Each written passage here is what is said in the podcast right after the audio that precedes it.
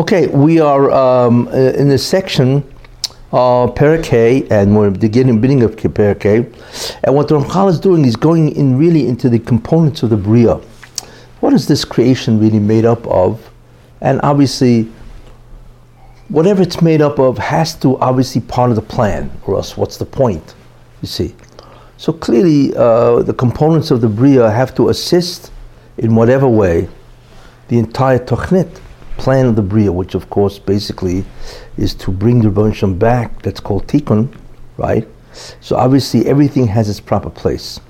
It's like a well-oiled machine, so to speak, you know. And I had mentioned last week I went very much into uh, some of the ideas of the physical world and also the spiritual world. You see. Uh, so. Uh, like I said, the Ramchal last week, uh, last week, that basically the world is divided into physical and spirit, physical and spiritual entities. And I had mentioned also that the essential concept of a spiritual entity is that it cannot in any way be detected at all. That's a spiritual entity. A physical entity can, and no, doesn't make it what the nature, like I mentioned. You know, you have radio waves, certainly don't know if that, I mean, it's physical, but it can be detected, you know, uh, and, and, so on. Uh, but the truly spiritual, in no way can you detect them in the sense, unless they decide to make it known to you that they exist. But even then, they cannot appear to you um, uh, as themselves, an angel, for instance, a malach, cannot appear to as a malach because there's no way that we have the ability to comprehend or see them, perceive them. What they can do, however, is assume a physical garb, which is not really them, you know. So in that sense, you can uh, uh, experience them and see them and so on. Like like Avram Avinu with the Malachim. He was able to, act, to talk to these people. Yet these people were clearly Malachim, uh, obviously, and so on, you know. And photography is totally bogus. That's what. No, no, no. That catching the, capturing them in a, in a form. The concept of an aura, which that tries to capture, right, is a physical thing. It's just extremely subtle, just like uh, like I said, like um, an airwave, uh, you know, radio wave. It's physical, right, and, and so on. And, and last week I went uh, very much into the concept of the mental. time understanding how Avram Avinu with his with a physical eye could was able to detect the malach. How Detect. How was able to, to see them? You, you, well, they were not. They, they were they were garbed as humans, Arabs, whatever, right? That's how he was able to do it. So what? what you know. What do they do? They transform into physical. They're able to transform into. Yeah, it's like Eliyahu Navi. How do you see Eliyahu Navi? He transforms himself into a uh, physical person. Now he's not physical, you know but he does transform himself into physical. So you actually see a person with a body, you know, but it's like a suit of clothing, you know, it's like a space suit. Probably the best way to see it, you know. You know, you're looking at a guy in a space suit, almost literally, right? And uh, so you you you look at something, but this, but then the guy goes, you know, so he just takes off the suit, and lo and behold, he's something else, you know. So that's the way you can perceive. The suit is not uh, something that you're perceiving. The suit is real. No, the suit's real, but it, the suit is not the guy. Maybe physical. But the suit is not the guy. That's what I'm trying to bring Okay, out. well, You know. Takes off his guard. What happens? to the- No, no, you, you, you yeah, you're, you're, you're extending the muscle too far. I'm saying that you, you know it's not. This is not. You know, the suit's physical and the guy's physical. All I'm trying to say is that the guy is not the suit.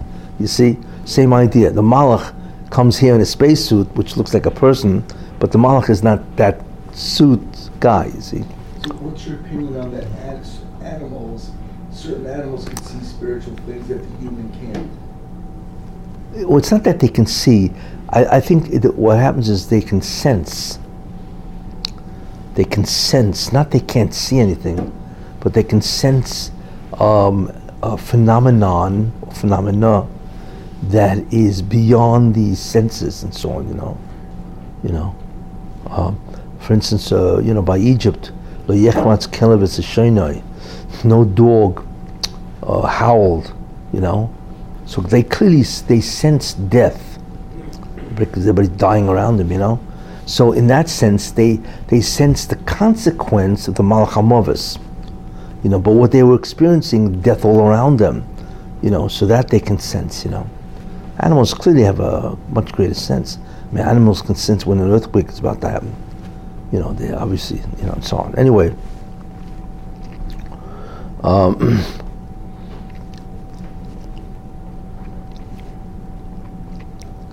Yeah. So anyway, he says that so the physical universe is composed of right physical people, people, land, air, you know, uh, trees, all that kind of stuff, right?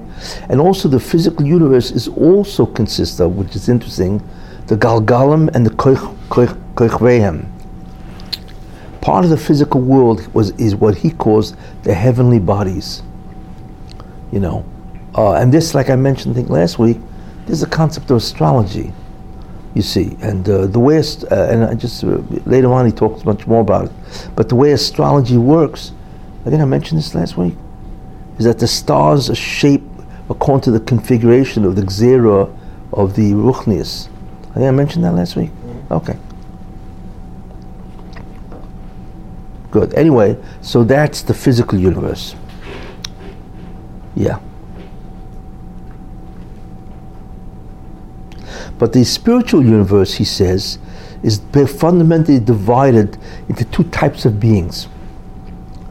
One is called the shamas, and the concept of a neshama is really it is a spiritual entity that is destined to be attached to a physical body, and that is the only spiritual entity that ever gets attached to a physical body, literally, you know, Malach can assume a garb, but he could take it off. But the neshama cannot take the body off, really. You see, really, it's intended to be permanently bound to the physical, the neshama. The reason why a person can die, and therefore it seemed that it is separated, is only a xera from God, you know, uh, because it, the initial decree was that the neshama, once it enters the body, can never be separated from the body, no matter when. You see, but what the neshama can do is called zikoch. So the only way out of the neshama is it can't separate from the body, and this is the initial plan, right? But what it can do is purify the body, where the body becomes spiritual, almost. So that it can do. And as a result of that, it can now realize its full capacity in terms of what it is. You see. So what it can do, it can't change its prison. You see, it can't get out of prison. You know what I'm saying? Like Monopoly. I think it's get out of jail or something like that, right?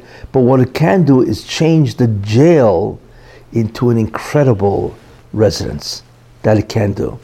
The only reason why now people die, like I said, because of Adam Rishon, he did the sin, so the neshama uh, should have been able to purify the body by Adam Arishim, but what happened is Adam allowed, because of his sin, he allowed the Satan's zoyama to connect to the physical body. So the neshama cannot purify zoyama, which is pollution, tuma of the Satan that's in the body. So what God does is the person dies. So in that sense, they're separated temporarily right?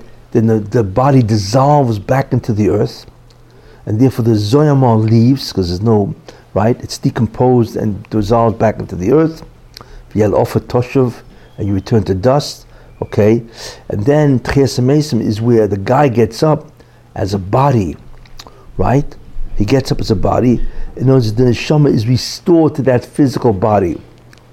However, that body no longer has zoyama it no longer has tuma, you see, or it no longer has the influence of the Satan, the pollution, contamination.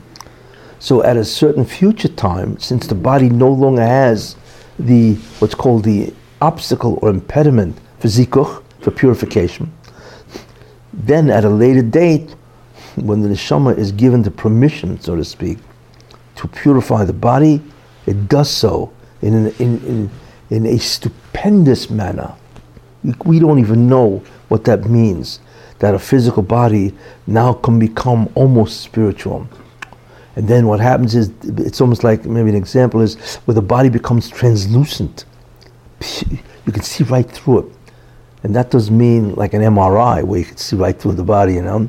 It means that the body changes completely into a total, almost spiritual entity, and therefore beings are now uh, relate to each other through that uh, clear, trans, uh, transparent body.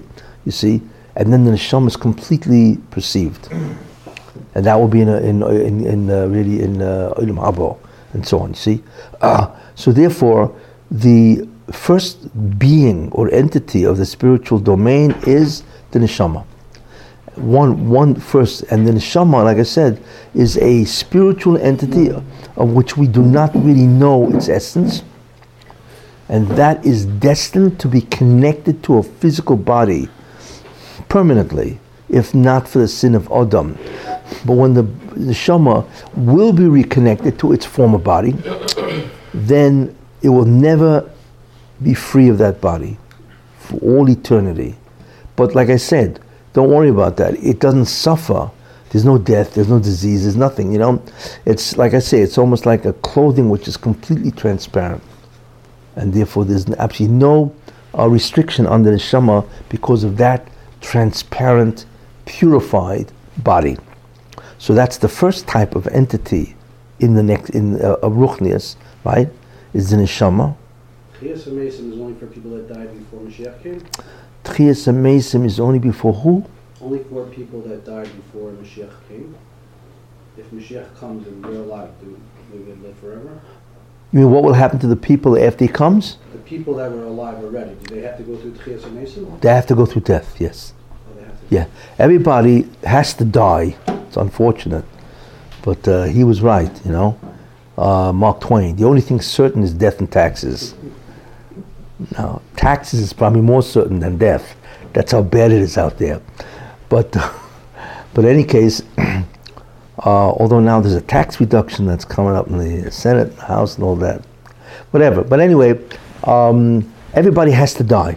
Period. Why? Because, like I say, because the neshama cannot mezakech zoyama. It cannot mezakech contamination or the satanic pollution. It can mezakech geshem, which is materialism. Fine. And therefore, the whole concept of death, to remove the zoyama and to allow the neshama now to purify the body, that's, that's fine. And that's what Tchias Mesim is. It means you get up with a body that has no zoyama. That's why, by the way, there's no death. There's no death, there's no disease, there's no decomposition. Can you imagine that? You never have to see a dentist again. I know it's uh, you know it's rather incredible, but or a doctor or anything like that. After Mason. After Tchesemism, yeah, yeah. Well, they're going to be concerned with their own Tchesemism actually, so they're not going to worry about you. But in any case, uh, and the reason for that because there's no zoyama, and because that's really what causes all the illnesses, the decomposition. That's the essential concept of this uh, term called zoyama. But in any case. Uh, so that's the uh, so that uh, that's concept of transmesim. So obviously the temporary place for the neshama while the body is I hate to use the word decomposing and, and, and so on, then the, the neshama goes to Gan Eden. Gan Eden is a temporary destination that the neshamas in a certain sense stay or hang out, you know, whatever, whatever goes on there, and then ultimately to return after. But like I said, everybody has to die, but people who are alive when the Mashiach comes, and it's really Mashiach ben David, not ben Yosef. Tchias HaMesim happens uh, soon after Mashiach ben David arrives. Okay? And then people get up and so on. Uh, so everybody dies for about two hours, and then they res- resurrect. So we're not talking here about, you know, and so on, years and years and so on.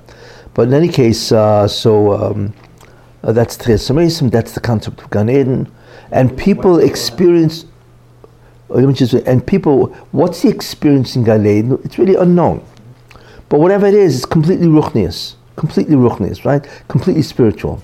Whatever's going to Gan Eden. But the interesting thing about that is when a person dies, right, then he's judged. There are three judgment times. One is by Rosh Hashanah, right? So he's judged then. The second thing is after he dies, it's Yom HaMisa. You know, you know, you see? In other words, because he's finished with the job, so to speak, and then he has to be judged in terms of what the story is, you know. Where is he at?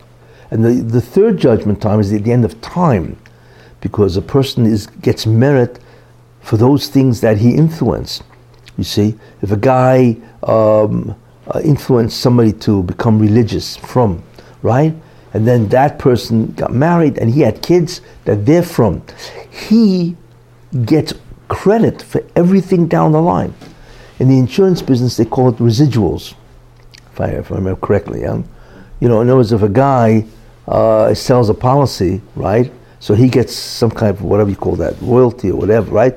But let's say the guy quits, so and the guy renews, he still gets the residuals. You know, it never ends. You know what I'm saying? Uh, but any case, so therefore, a person's good deeds doesn't end when he dies, it follows him till the end of time. That's why I say, if you guys want to get into the act of having tremendous schus, merit, reward, I'll give you the best business to get into. Uh, Harabim. Get out there and be Mazaka the Rabbim. Get out there and influence the, the, the multitude, the Rabbim, the public, the multitude, to do good. Because every time anybody does good, and their descendants and their descendants, until the end of time, you collect all the residuals. You see? That's why Zikui Rabim, which means to uh, bring the, the, the, public to a place of tremendous uh, righteousness, is the best business because you influence the most people. you see. So therefore, uh, the, so that's the last judgment time. You know. Therefore, after that second judgment period, when the guy's dead, and let's assume he's judged, so then he either has to atone uh, for uh, sins that he did, and there's many atonement places.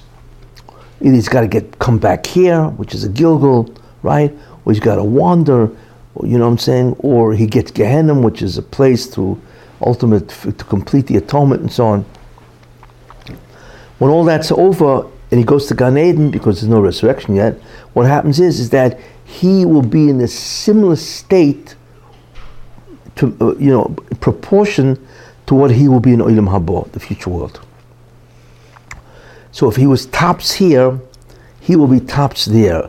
But it's nothing, you cannot even compare it to Olam Haba. But the ratio of all different people, depending on what they did, there's a there's a ratio here. There's a proportion, you know, and so on. You know, one guy's at 10% level, other guy's at 20% level of spirituality, right? So he will be that in Olam Haba also. But in Gan Eden, he's at the exact same proportionate level to everybody else in Gan Eden, uh, everybody else in Gan Eden, in Gan Eden. You see, so that's a very important idea. Well, in Gan Eden, in other words, after the guy dies, he's judged, right? And then he has to expiate whatever sins he did. That's a second process, right? But afterwards, he goes to what's called Gan Eden, the Garden of Eden. Yes? And he's there while his body is decomposing, getting rid of that pollution, so then ultimately he can re enter when the Mashiach ben David comes. But what's he doing in, in, in Gan Eden? Because there is no Olam Haba yet. There is no future world yet, right? So there, right, there are everybody's at a different level depending on how good he was here. You see, so let's assume that uh, he's judged and it's okay. Uh, you will now experience a certain amount of illumination, kedusha. So let's assume that relative to everybody else, he's fifty percent of other people or of the illumination amount. You see. So he gets the same exact proportion that he would be in Olam Haba, he gets it in Gan Eden.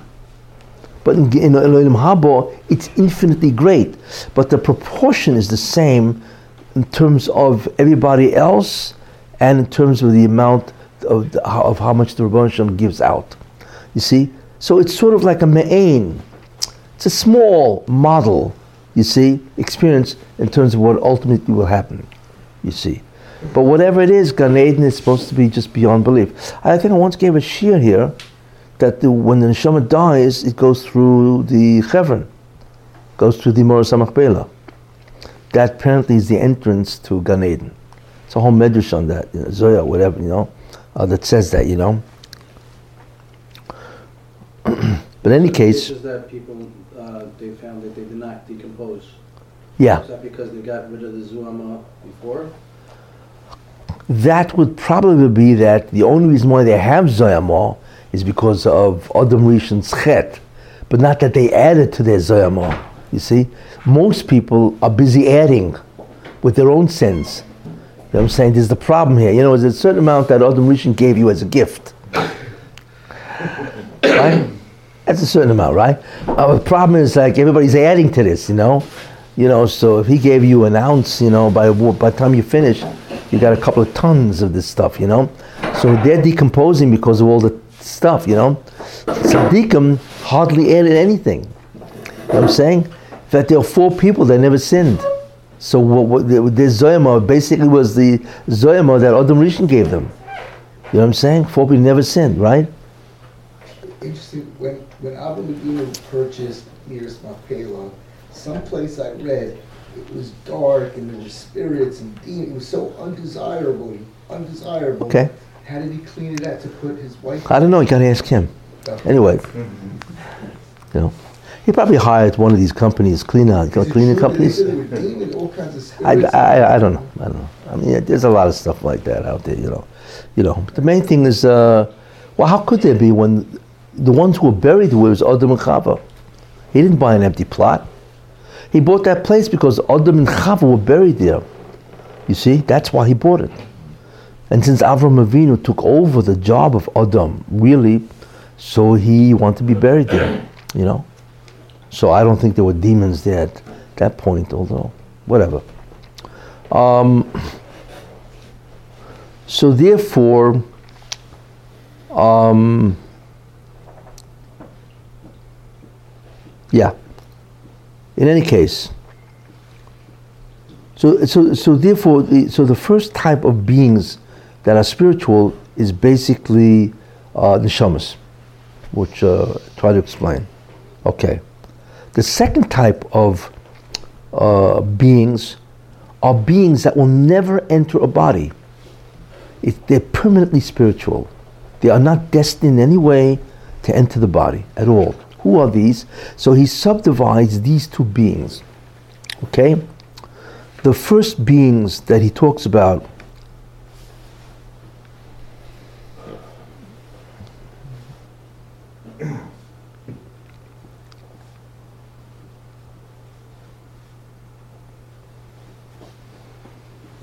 The first one is called koiches, forces. These are called the koiches nivdolim, transcendental forces, which he will talk about um, soon. They're called transcendental forces, okay? Uh, they're not beings in a certain sense. They're really forces. What they appear to be is spheres, okay?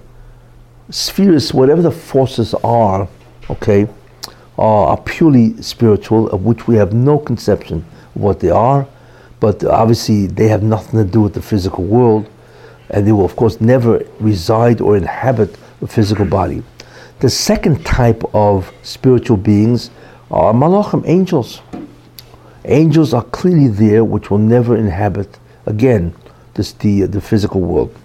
So they are uh, fixed, ensconced, so to speak, in the spiritual universe. And then he's going to talk about what what the purpose of these things. You see. now, these things have many subdivisions. You know, the Koiches and Nivdolim have many these transcendental forces, which are basically the spheres and and the what's called the uh, the um, the descent of those spheres as they become more and more physical, not physical, but as they descend and create different universes, realities, you know. Uh, and then you have the malachim, the angels, and the malachim fundamentally are emissaries. That's really what they are. They're messengers or emissaries, agents, uh, which we will see la- la- uh, later on, and so on, you know. But um, so these are the two spiritual beings. And like I said, they had many, many different categories. For instance, angels have 10 different classes of malachim. There are 10 different subdivisions of malachim, from the highest to the lowest. You see. So if a person experiences a malach, which class? You know what I'm saying? You know, is from the highest class or the lowest classes, you know? The highest classes are like Michael, you know, Gavriel, and so on. These are like the uppermost. Uh, and obviously they have different uh, characteristics than the lower class, and so on, you know. For instance, the, the Malachim that went to Lot, they would be of a certain class. They're probably pretty high. Um, I think one of them was Raphael and so on. But anyway, because um, I think Raphael was the one who told Sarah that she would have a kid. In any case, and he's also the rescue person and so on, you know. So Malachim clearly have distinct classes, of which there are 10, and then each of these 10 are really subdivided also. Like an army. You know, you got the five star general, four star, I don't know if these are five star general. Anyway, four, three, two, and so on. You got lieutenants, majors, and so on and so forth. Uh, and that's an army. So basically the same concept by Malachim, you know. um, and, and, the spheres also have many different types of spheres and so on and so forth. um, I think what, I, I think what, what's interesting to mention. Um, level? Well, when I get there. What? I mean each level is that like the by Sphera Saomer we subdivided? Yeah, yeah, different spheres. You know, there are ten. There are ten. There are ten fundamental spheres. Each ten is made of ten. And each ten is made of ten, and each of those ten is made of 10, 10, 10, 10. It's an infinite subdivision of spheres. Um, and then you know, for instance, in other words, let's say you have the spheres, which is what you have. You know, the, the highest is Keser, then Chochman, Bina, Chesed, Gvur, Tferes, Netzachod, Yisoid, Malchus, right? So let's say Keser, right, will have the ten spheres. So there's Kesef, Keser, Chochma of Keser, and so on, you see. And then each of those spheres are subdivided.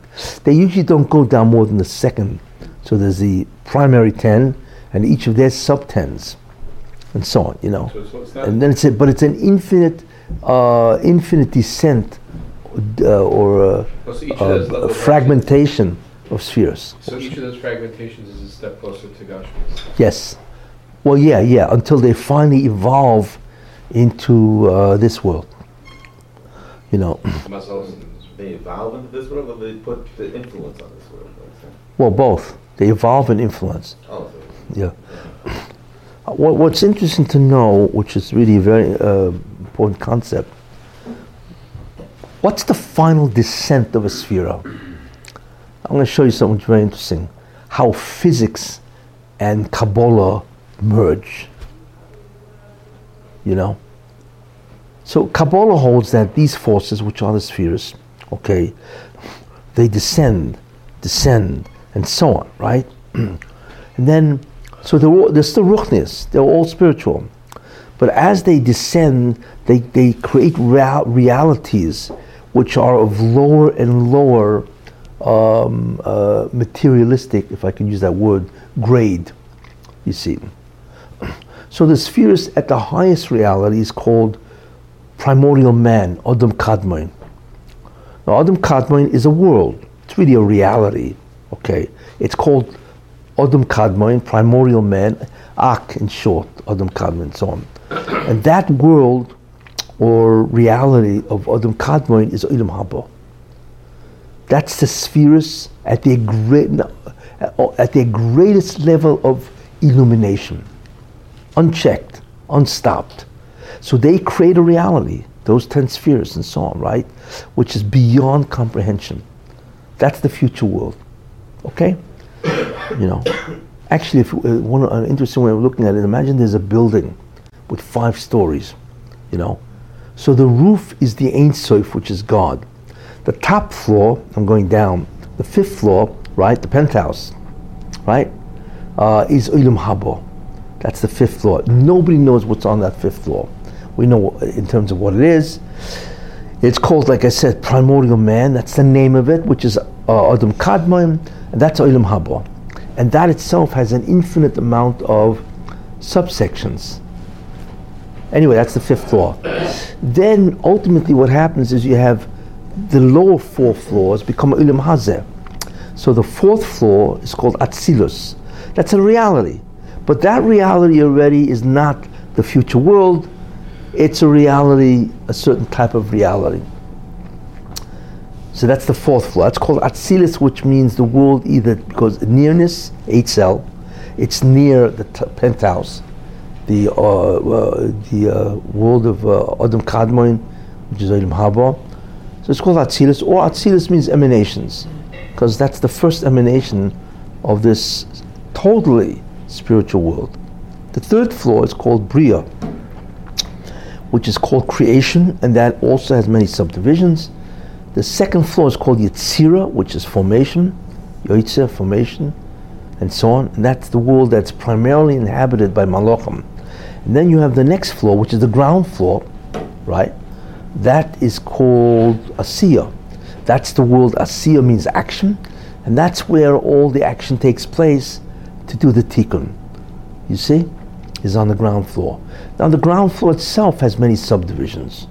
You know, it's not just there's what's called the physical universe, which is our universe.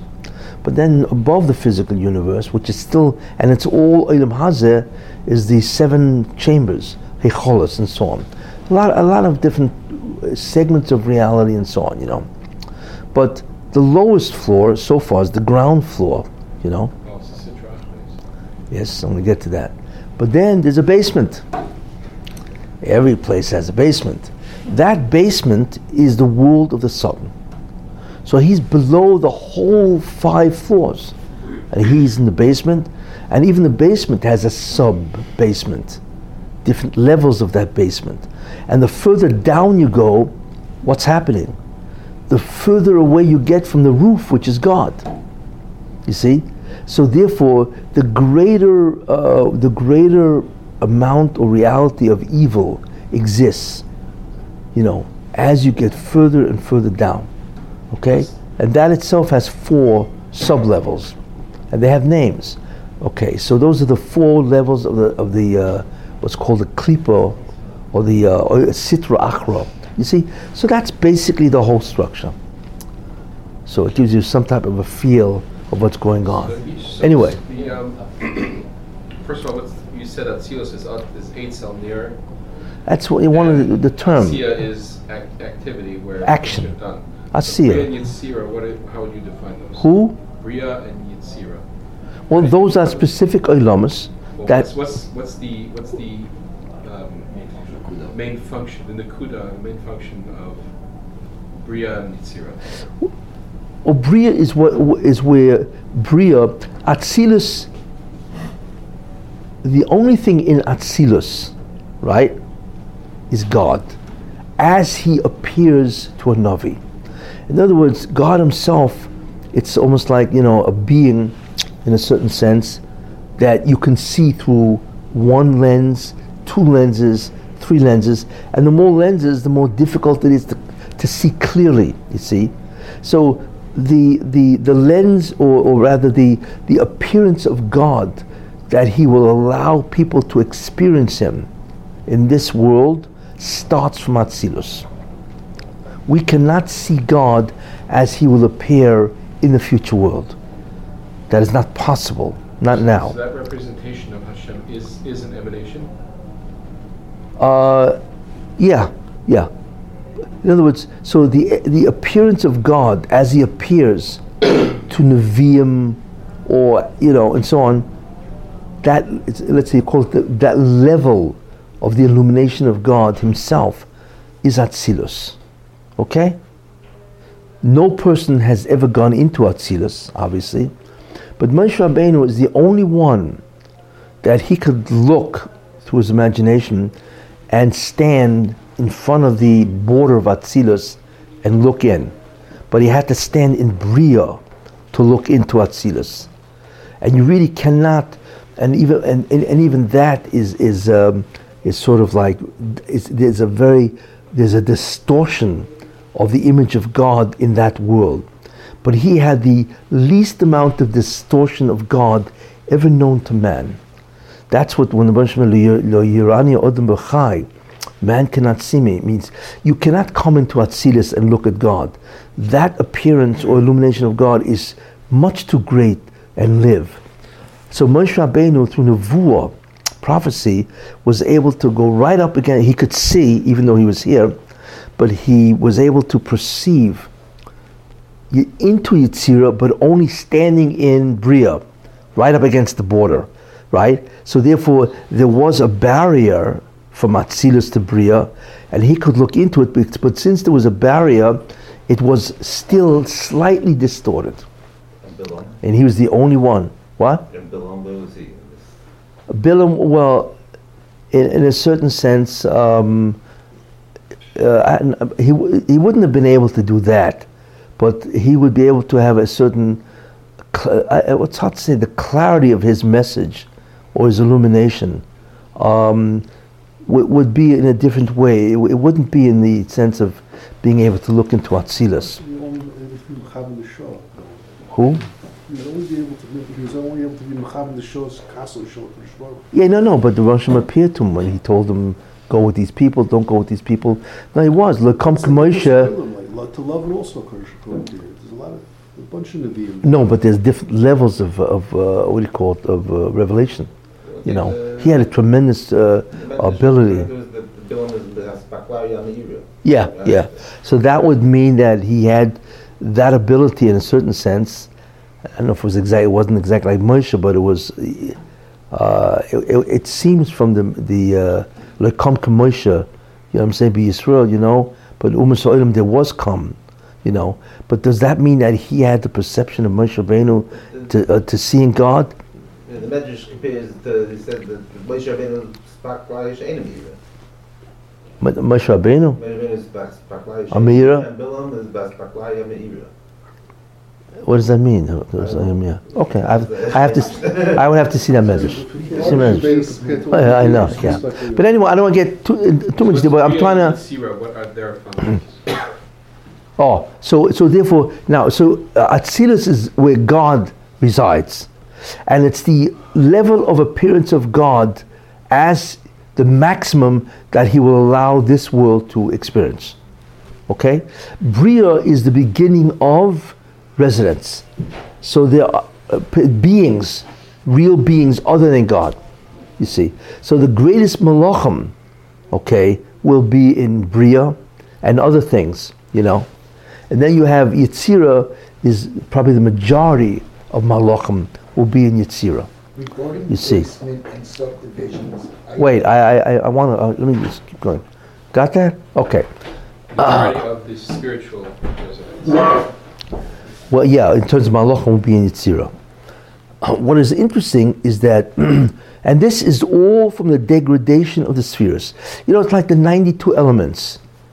Everything is composed of the 92 elements, you know, different ones in different proportions and so on.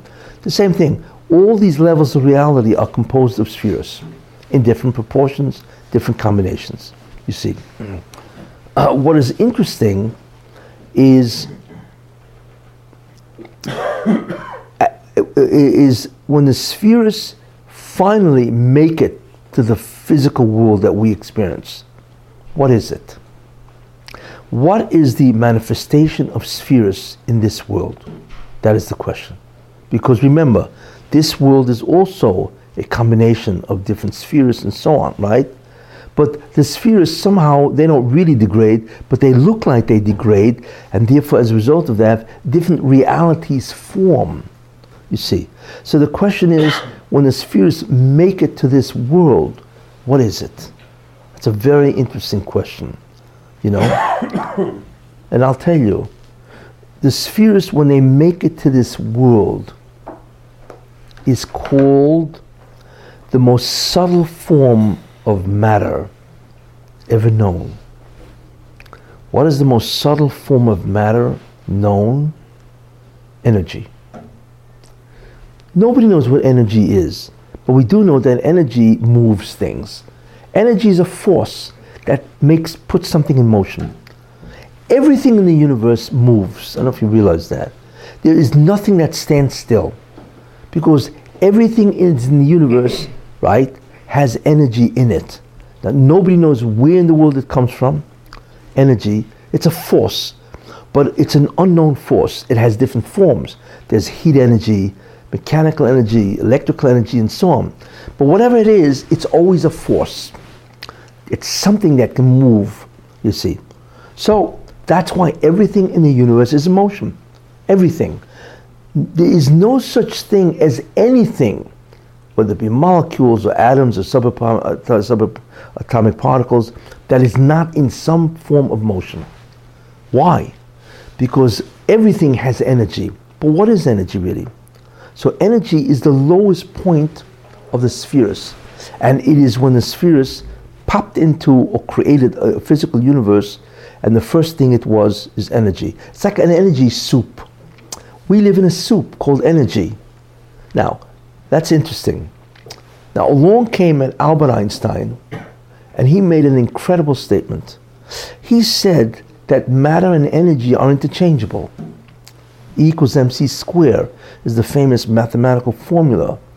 In other words, energy is equal to, you know, uh, mc squared is equal to the amount of energy is equal to the mass times the speed of light squared. That's what he said. And they're interchangeable. So if you really think about that, what it really means is that matter, everything, all matter, is nothing more than frozen energy. It's frozen energy. In other words, when energy congeals, it becomes matter. And if you turn, that means you could turn matter back into its energy, right? And that is the concept of a nuclear weapon, atomic bomb. See, the bomb bomb is really where some aspect of an atom is converted to its energy state. It reverses from the matter back into its energy. And the incredible thing is that the energy of any gram of matter is beyond belief. An atom, you know, an atom, there's a, when an atomic bomb explodes, it's most, it's really uranium uh, that, uh, whatever, there's a whole chain reaction, whatever. But the interesting thing about it is a very tiny amount of some aspect of the nucleus of the atom is reconverted to energy. And that is an atomic bomb. Do you ma- imagine what that means? It's beyond belief. How much energy is contained in this table.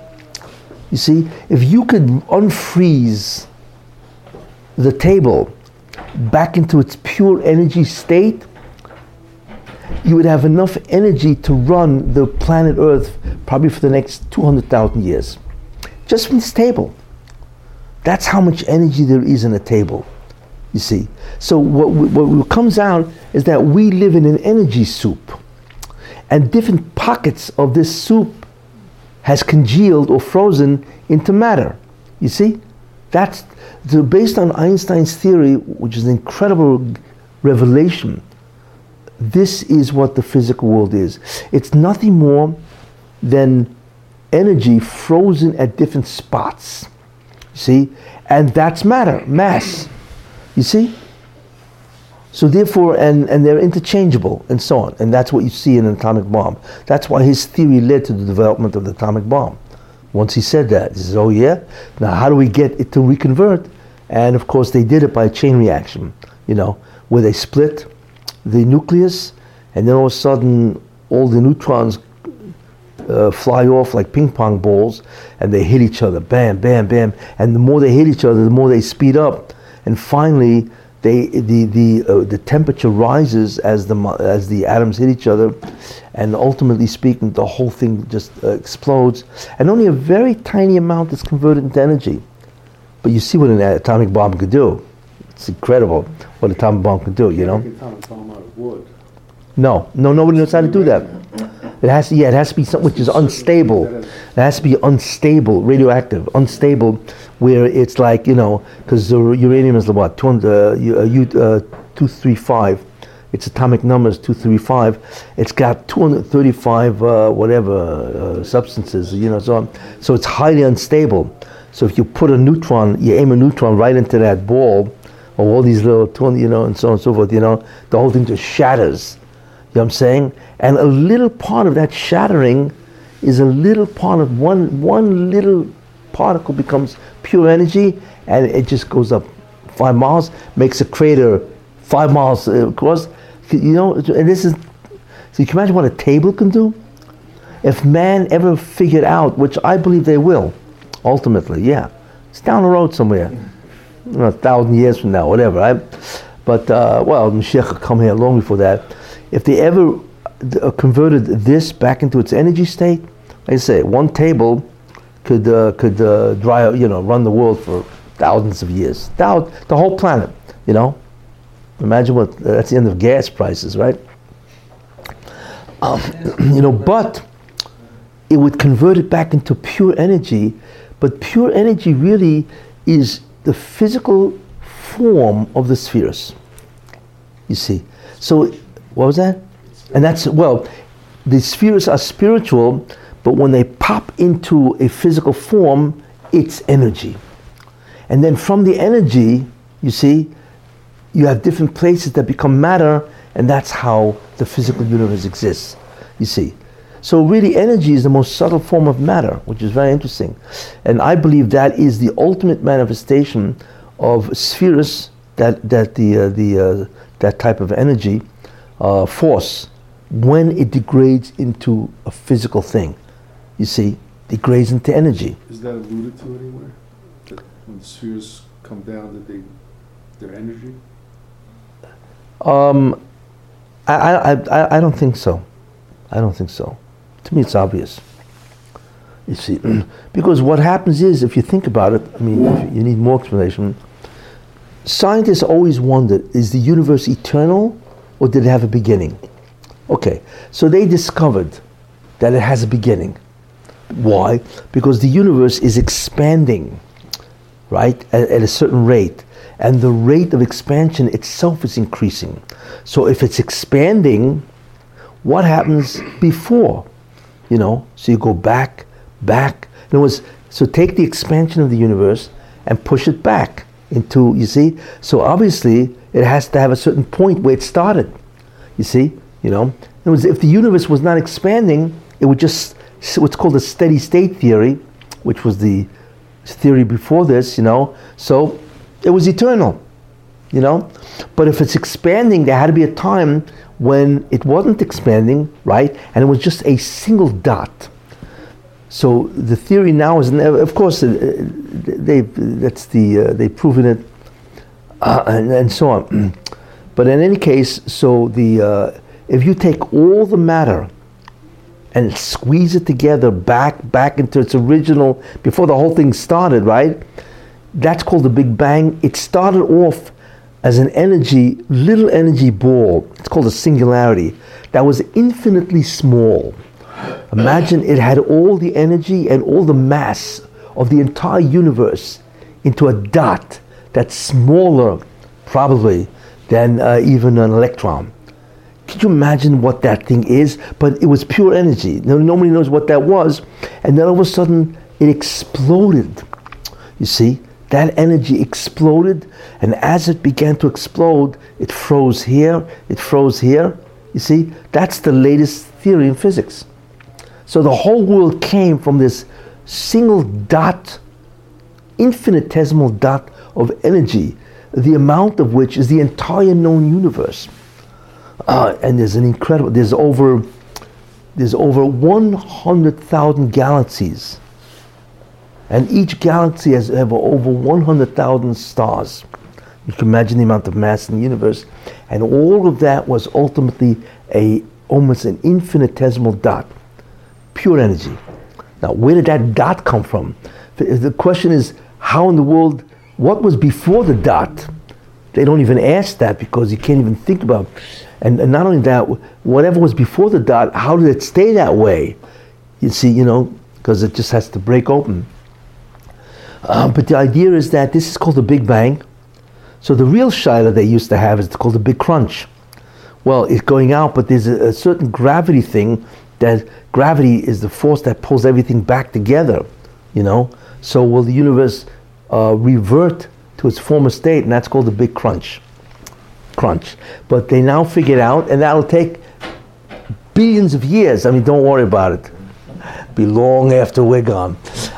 but now they, but now they realized, whatever, that because the universe is expanding and the rate of expansion is increasing, and nobody knows why. So they realize that there won't be a big crunch. So it's going to ultimately keep expanding forever. You see, which else has what? The Milky Way galaxy will it keep its crunch? For how long? Oh. No, Who? The Milky Way galaxy. What about it? Will it keep its crunch? Anyway, What do you mean crunch? What does that mean? the crunch, the universal, the, the crunch.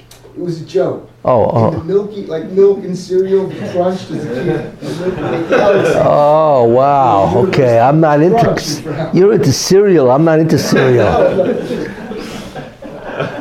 Yeah. Okay. It's uh, you know I, I got you. Well, Yeah. Okay. Okay. you know that joke is so corny that you can't even eat it on Pesach because, because it's kitniyos. Anyway, uh, corn, corny, kitniyos. Anyway. Um, anyway, so but what's interesting, so that is very interesting because that tremendously dovetails with the spheres. What happened is all of a sudden the spheres, you know, degraded more ruchnis, less ruchnis, less spiritual, less spiritual, until all of it comes together and bam into one dot where the spheres on one side are now converted into energy. But the energy it was converted into was an infinitesimal dot. And that dot exploded, and that's the entire universe. You see. So scientists now, the measurement of the, how, how big is our universe? It's 13.7 billion light years. A light year is a distance, not a time. It's the amount of distance that light can travel in a year. light can travel in one second, 186,000 miles a second. That means it goes around the earth seven times in one second. That's pretty quick, you know. But if it goes 186,000 miles a second, how, how far does it travel in one year? And the answer is 6 trillion miles. That's one light year, okay? It's 6 trillion miles. The nearest star is 4 light years, which is approximately 24 trillion miles away from us. That's a long trip. I mean, nobody's going to ever get to go one of these stars because how in the world can you go 6 trillion, mi- 24 trillion miles? What? There's a wall there. There's no wall, it's just. So how could they predict what the end is? No, no, no, no, no. Oh, oh. Because what's interesting is that the obviously um, the stars that are further away are the first stars, right? So they look into the universe as far as they can.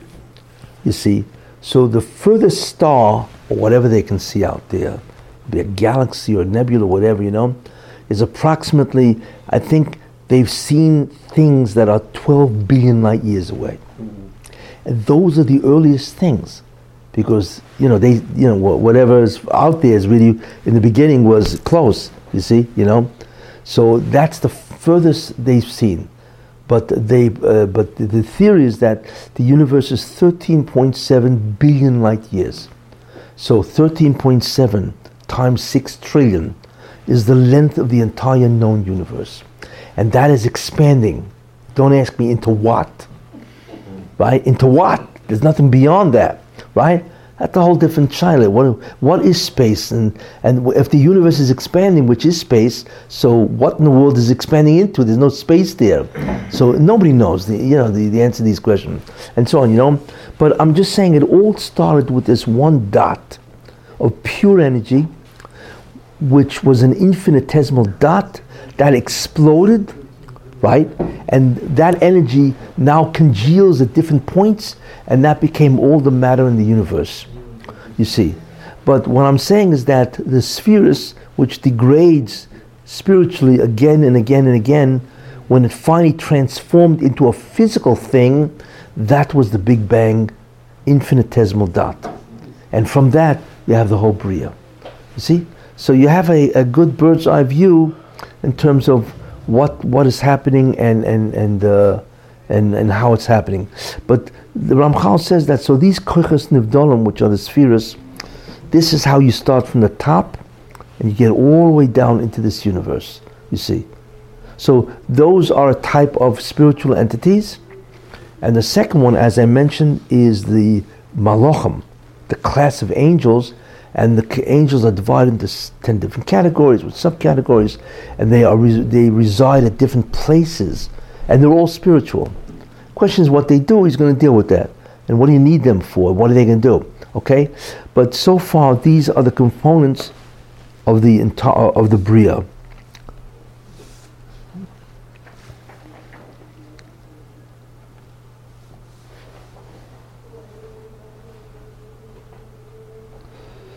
Yeah. So therefore, so that's what you have. So far, you have the physical universe and the heavenly bodies, which he considers a specific entity, and then you have the spiritual, which is the neshama, which has to go into a guf, and also besides the neshama, which has to go into a guf, it has uh, also uh, the, the spiritual entities, which are the spheres and the malachim.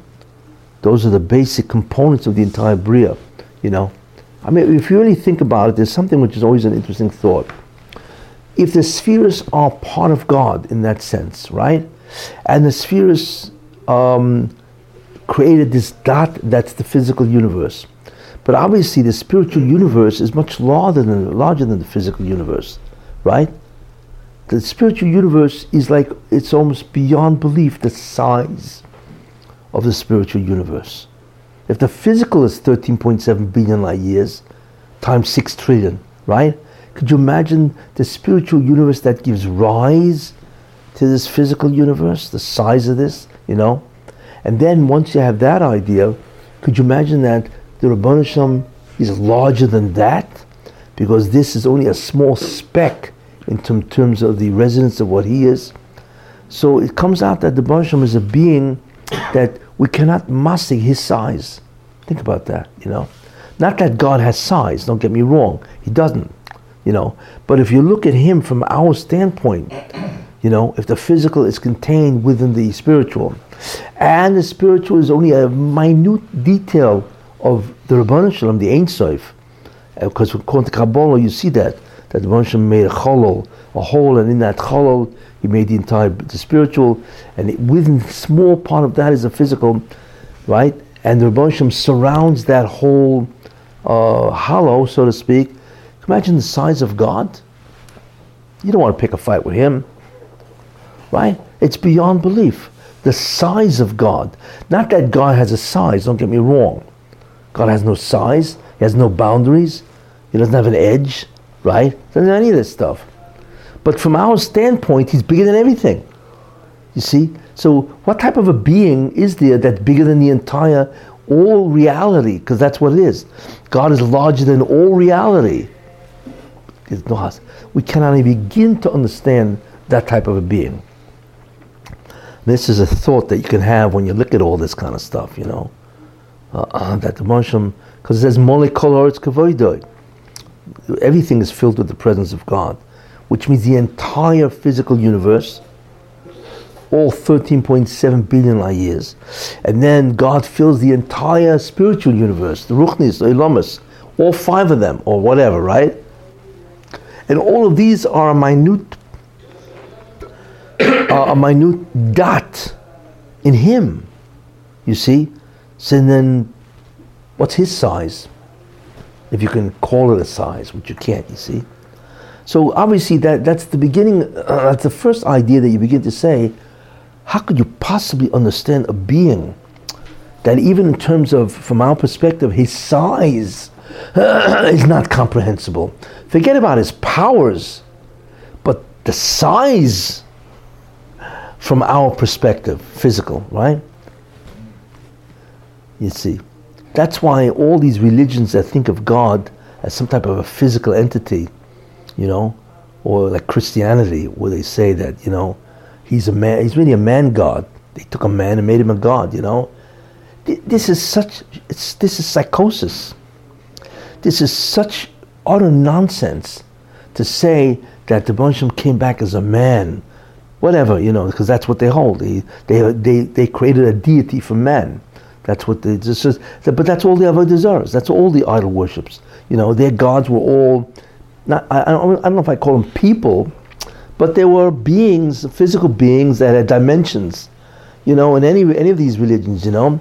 So to even conjecture that there's a being, you know, called Yeshu, that's God or some type of chelik of God. You know, how's that possible? It's like it's absurd when we begin to realize that the Baruch is larger than the physical, the spiritual, and the spiritual itself is a dot compared to Him. Because that's what Molikotz Kavoida means. The earth is filled with the right, with the presence of God, right? It doesn't mean the earth; it means the entire universe. Hey, that's 13.7 billion light years. You know, that's beyond comprehension. You see, that's why you begin to realize that the Jewish understanding of God is rare. Most people saw God as some type of a being that has boundaries, you see, or has uh, physical limitations and so on, you know. But when you begin to learn Hashkafa and so on, and the whole concept of the different uh, realities and so on, you begin to see how absolutely absurd anything to think anything other. You begin to see the nonsense, total infantile nonsense of of uh, of Avodah of idol worship, or bringing God, dragging God down, down into this world. And I'm not even going into the aspects of God, the faculties. That's something to think about. You know, what Judaism really says. Okay, any questions? With Gan Eden, We- world? It? It, it, no, uh, uh, Gan Eden is in Yetzirah. That's low. Uh, Gan Eden is really a, it's Ruchnius, but it's really a lower end Ruchnius. I hate to say that, but it's really it's lower end. What? Not Yeah. low. Relative to us, but relative to everything above it, above it. Look, Bria is a billion times more Ruchnius than Yetzirah. I- i- It's not just another level. I take an elevator from one floor. It's not another floor. It's an infinitely bigger th- place. And then Atzilus and, and so on, you see? So what's the thing about the the Olam Asiyah Yeah. is Malchus, right? And the Olam Yitzira is uh, Netzach Yisoid. something like that. Well, because there are different ways, of, I don't get, there's different ways of describing reality. You could talk about reality in terms of spheres. yeah. You could talk about reality in terms of Ilamas. You know what I'm saying? The, re- and so on and so forth. And then try to say, well, which sphere dominates. You know, that's, the, those are many different things. Then there's different realities based on the Havoya, Yud K Vav K.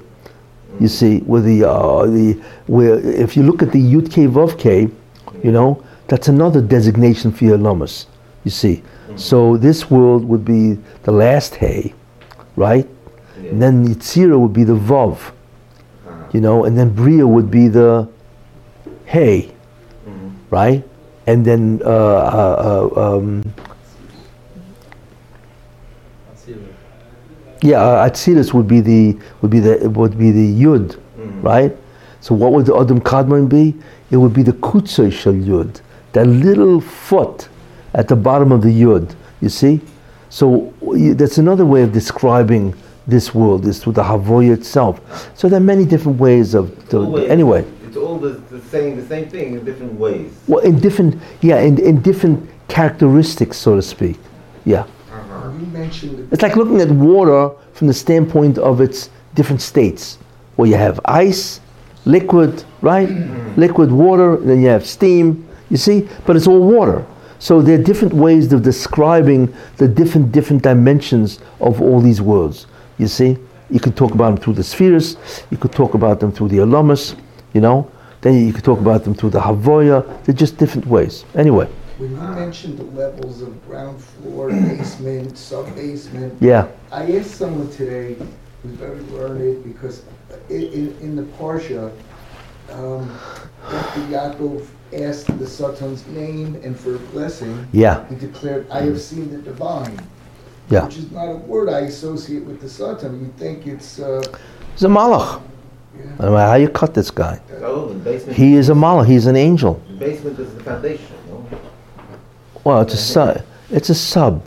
I, I, I don't look in terms of foundation. I look in the terms of the uh, floor levels. Oh, yeah. Um, It's not a foundation. It's a foundation. I'm saying uh, the, the whole point That's a different- world is the, the, the. No, no. I, I use that as a model to describe the different realities. I'm not saying that the basement is the foundation. That's a different aspect of the model. My, in other words, my muscle is limited. you don't. You, you some- don't, don't take But it. at the same time, it could be. No, no, it's not the foundation at all. It's a, it's a, it's a, it's a, an extension sort of that should never have been added on. uh, Yeah, I use the, the model, you know, but don't take the nimshal, the ma- mushal, too far. You know what I'm saying? I'm saying it's a. Anyway, you know what I'm saying? Well, the Satan was a malach that's doing his job, right? He's doing his job, Right? yeah. Okay, I'm saying. So what about it? That's, up the that's binyan. the But whole. he's not. He's not He's holding. holding up the binyan. But he's not holding up the building. That's no, like the whole uh, existence out of reality. Who? No, no, no, no. The reality is from the uh, Asiya. That's the reality.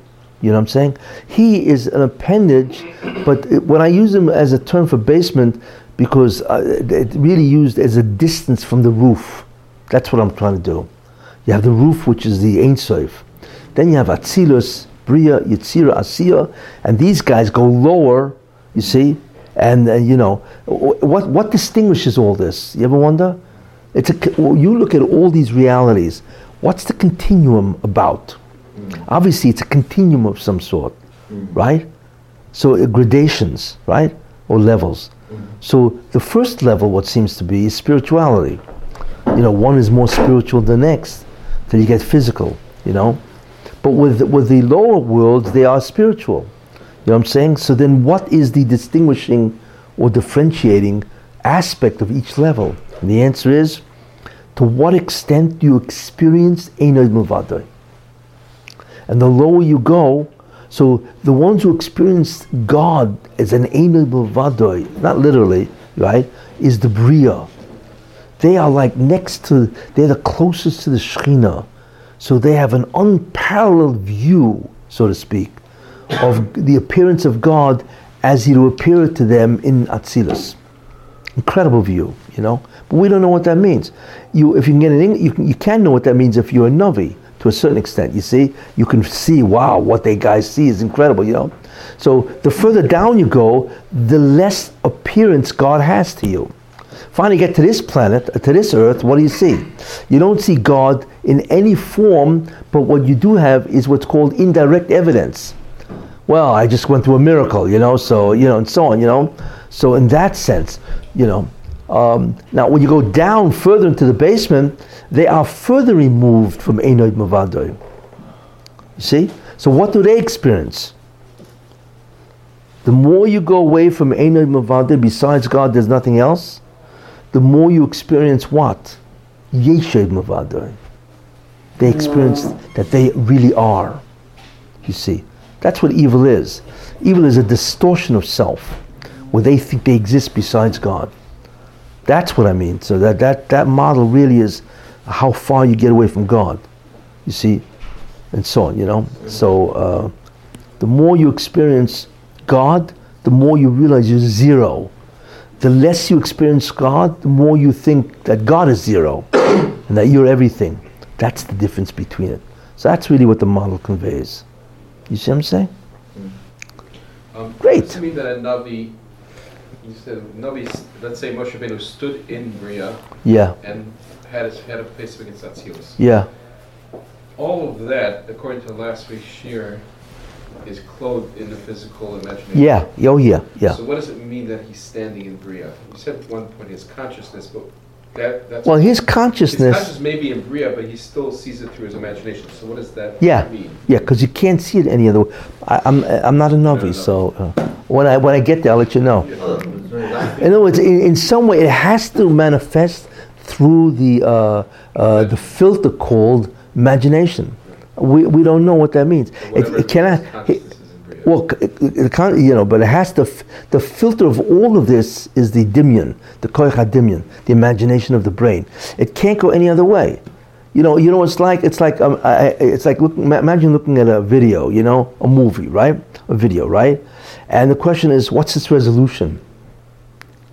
Sort of, right? so the guys who take the uh, videos, movies with this garbage camera, so the resolution is terrible. Then there are guys which is HD, high definition, high, uh, 10 times, yeah? and the clarity is astounding. That's the best way I can describe so it. that's, uh, So Moshe Rabbeinu, when he went up to the mountain, he was on the mountain, he didn't go anywhere else. No, he went. So he went. He actually actual physically- physical yes. Went with. That's right. Right. Yitzira. That's where he went. They went to Yitzira? I thought he he went to Bria. He's looking into Atzilus. No, he went to Yitzira because you know, what he did is he crossed the boundary into a completely spiritual world, and that was sufficient.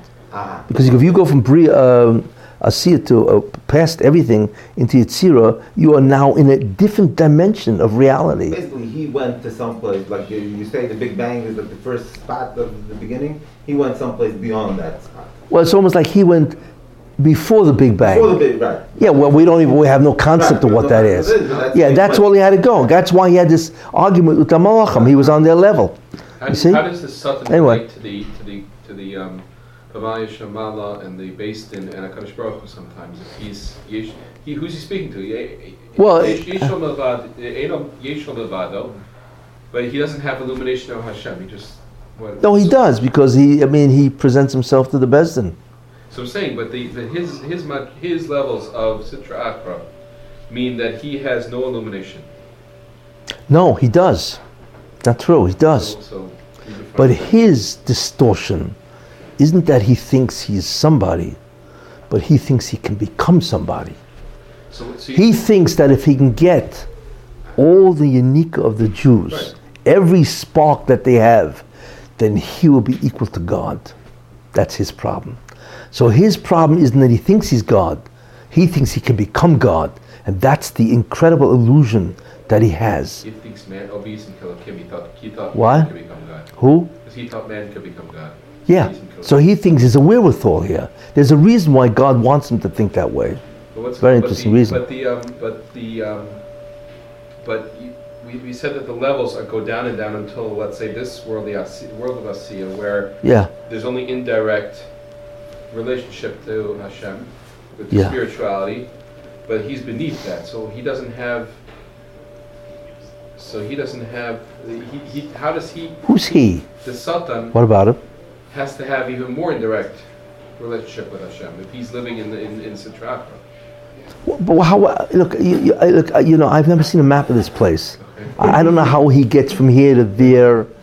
You know, is I think it's a high-speed train, but obviously he's able to transverse or traverse. I mean, it seems he deals with the spiritual all the time. So I'm saying, Yeah, so I, but I, you know, but but that, uh, but that his domain is a domain in which. unless he can the- traverse the whole Yeah, so exactly. Yeah, I mean, I, I don't I don't know.